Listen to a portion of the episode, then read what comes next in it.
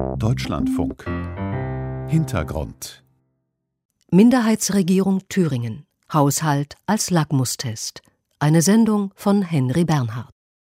Sehr geehrte Frau Präsidentin, meine Damen und Herren Abgeordnete, zumindest die Sonne steht auf Seiten der Finanzministerin. Die Finanzministerin Heike Taubert, SPD, tritt an diesem Freitagmorgen scheinbar gelöst vor den Thüringer Landtag. Ja, meine Damen und Herren, die Landesregierung legt heute einen zukunftsfesten Haushalt vor. Wir steigern die Digitalisierung. Wir haben ausreichend Ausgaben, Au, Ausgaben und Aufgaben. Entschuldigung, ich fange noch mal von vorne an. Sehr geehrte Damen und Herren, wir legen als Landesregierung heute einen Haushalt vor, der zukunftsfest ist. Dass die Ministerin schon in den ersten Sätzen strauchelt, mag Zufall sein. Die Unsicherheit könnte aber auch andere Gründe haben, denn Taubert ist Finanzministerin einer fragilen Minderheitsregierung. Sie ist die erste Finanzministerin einer deutschen Nachkriegsregierung, die einen Haushalt vorlegen muss, ohne dass klar ist, wie und ob eine Mehrheit für diesen Haushalt zustande kommt. Die Gründe dafür liegen zwei Jahre zurück. Bei den Landtagswahlen 2019 hatte es nach fünf Jahren gemeinsamer Regierungszeit nicht mehr für Rot-Rot-Grün gereicht. Thüringen musste neue Wege gehen, aber es dauert bis zum Januar 2020, bis eine Lösung gefunden schien. Ja, schönen guten Tag erstmal Ihnen allen. Susanne Henning-Welsow, damals im Januar 2020 Fraktions- und Landeschefin der Thüringer Linken, trat gemeinsam mit den Spitzen der Sozialdemokraten und Grünen vor die Presse.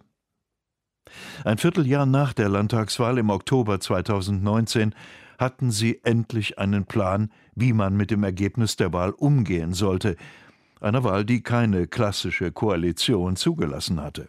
Ehrlicherweise freue ich mich sehr und bin auch ein bisschen aufgeregt, dass wir heute wieder neue gemeinsame Wege miteinander präsentieren können und Ihnen heute den ersten Koalitionsvertrag einer rot-rot-grünen Minderheitsregierung, also auf dem Weg dahin, präsentieren zu können. Der Optimismus war groß, aber, wie sich zeigen sollte, unbegründet. Linke, SPD und Grüne sollten im Frühjahr 2020 keine Minderheitsregierung bilden, denn es kam alles anders als geplant. Der Landtag wählte nicht Bodo Ramelow, sondern den liberalen Thomas Kemmerich zum Ministerpräsidenten. Mit den Stimmen von CDU, FDP und AfD, wie deren Co-Chef Stefan Möller bestätigte. Wir haben also versucht, Herrn Kemmerich als Gegenkandidaten überhaupt erst mal aufs Podium zu locken. Das hat er auch gemacht.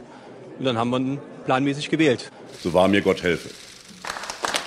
Kemmerich, Vorsitzender einer FDP, die mit 73 Stimmen über der 5-Prozent-Hürde gerade so in den Landtag gekommen war, trat zwei Stunden nach seiner Wahl am 5. Februar 2020 überrumpelt, ohne Kabinett, aber voller Zuversicht ans Rednerpult im Landtag. Wir werden ein kompetentes und vielfältiges und sachbezogenes Kabinett aufstellen.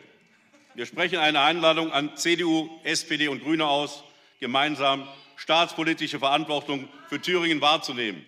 Niemals tönte es von Seiten der Linken, Grünen und Sozialdemokraten. Heuchler und Scharlatan.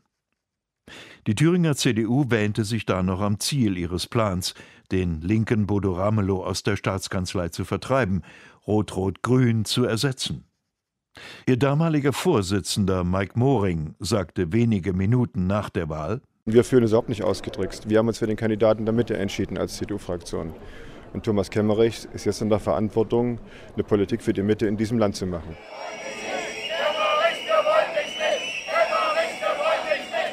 In der Tat gelang es dem FDP-Politiker Kemmerich nicht, eine Regierung zu bilden. Zu groß waren die Widerstände auf der Straße, in der Öffentlichkeit, im Parlament, in den Parteizentralen in Berlin gegen einen Kandidaten, der mit den Stimmen der AfD ins Amt gehoben worden war.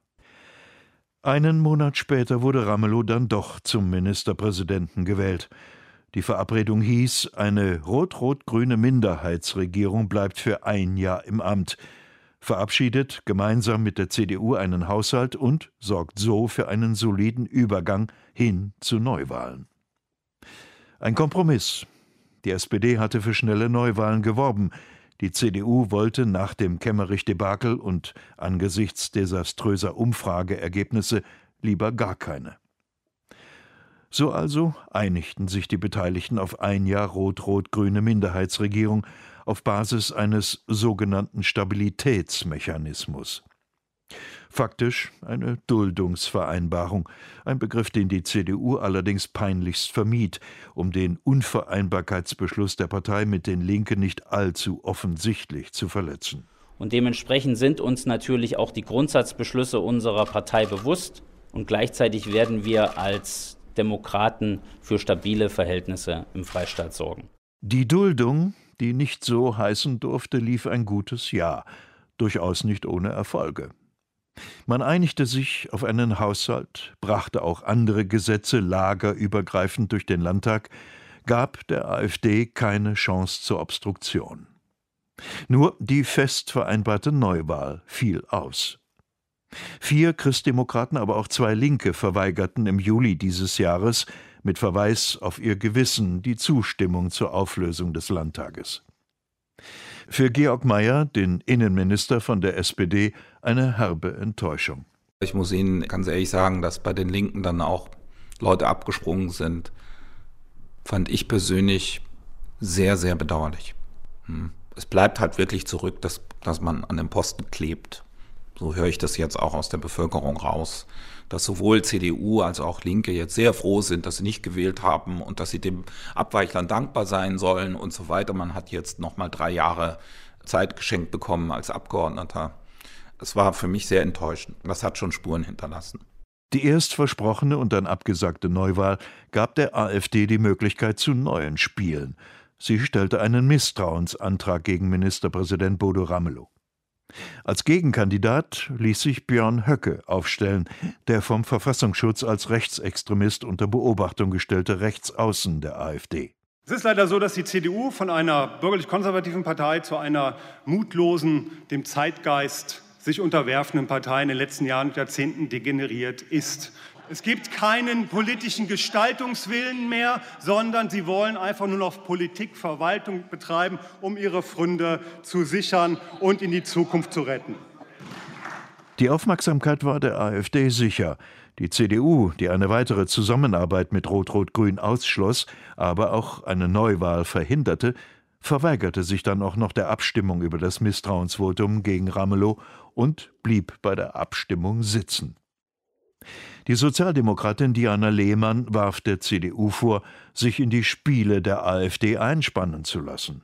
Wenn wir ganz ehrlich sind, wissen wir, es gibt genau einen Grund, warum Sie sich so verhalten, wie Sie es tun. Sie haben Angst, aus Ihrer Fraktion stimmt jemand für Björn Höcke.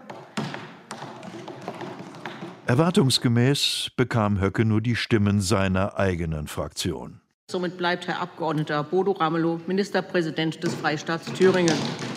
Und äh, wir als Landesregierung sind darauf angewiesen, Mehrheiten im Parlament zu suchen, dass ab sofort mit fünf Fraktionen gearbeitet wird. Damit stand in Thüringen für die rot-rot-grüne Minderheitsregierung wieder alles auf Anfang. Vier Stimmen fehlen, die man sich von der CDU und oder der FDP erhofft. Letztere hat mit dem Abgang einer Abgeordneten den Fraktionsstatus verloren und damit erhebliche Rede-, Initiativ- und Antragsrechte im Landtag, ganz zu schweigen von Zulagen, Mitarbeitern, Dienstwagen. Vorerst aber wird sich an den Verhältnissen im Thüringer Landtag nichts ändern.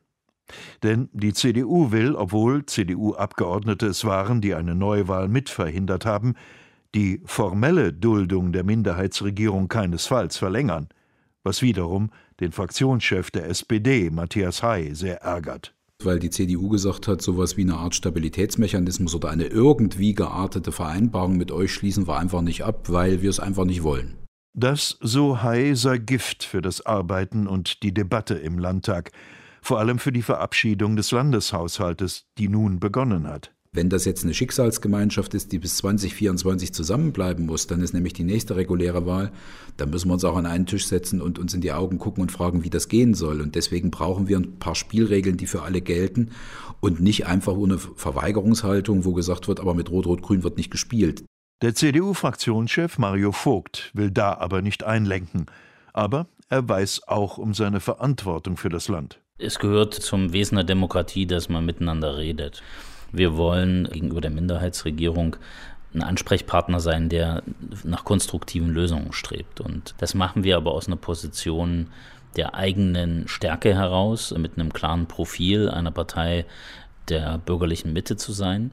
Abgrenzung vor allem zur Linken, will Vogt damit sagen. Und äh, dementsprechend wird es in dem Thüringer Landtag eben nur Beschlüsse geben aus Sicht der CDU-Fraktion, die auch tatsächlich gut fürs Land sind und nicht irgendwie eine Fortschreibung einer Ideologiepolitik, die das Land bisher nicht erfolgreich vorangebracht hat. Aber eine Minderheitsregierung sollte auch zur Kenntnis nehmen, dass sie sehr viel dialogbereiter sein muss. Die CDU-Landtagsfraktion ist allerdings angeschlagen und in Lager gespalten. Und bei der Bundestagswahl haben die Christdemokraten in Thüringen massiv Wahlkreise an AfD und SPD verloren. Momentan liegt die CDU, die einstige scheinbar ewige Regierungspartei, in Umfragen hinter AfD, SPD und Linken an vierter Stelle. Da geht es um Profilierung, wie hier auf dem Landesparteitag. Wir müssen dieses Bollwerk gegen diesen intellektuellen Linksrutsch sein.